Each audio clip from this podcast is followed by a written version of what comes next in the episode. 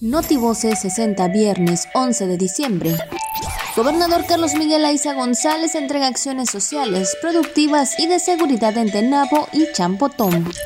La Secretaría de Salud, a través de la COPRICAM, vigilará el cumplimiento de la disposición de medidas sanitarias en actividades esenciales y no esenciales con apoyo de la Secretaría de Seguridad Pública. La directora general del CECITEC, Neri Celia Rojo Aguilar, premió a los estudiantes ganadores del concurso de piñatas navideñas. Participa secretario de Educación Ricardo Cocambranis en segunda sesión ordinaria de consejos técnicos escolares.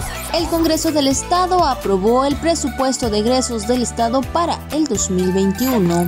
Hoy, 11 de diciembre, Día Internacional de las Montañas y Día Internacional del Tango. Notivoces 60.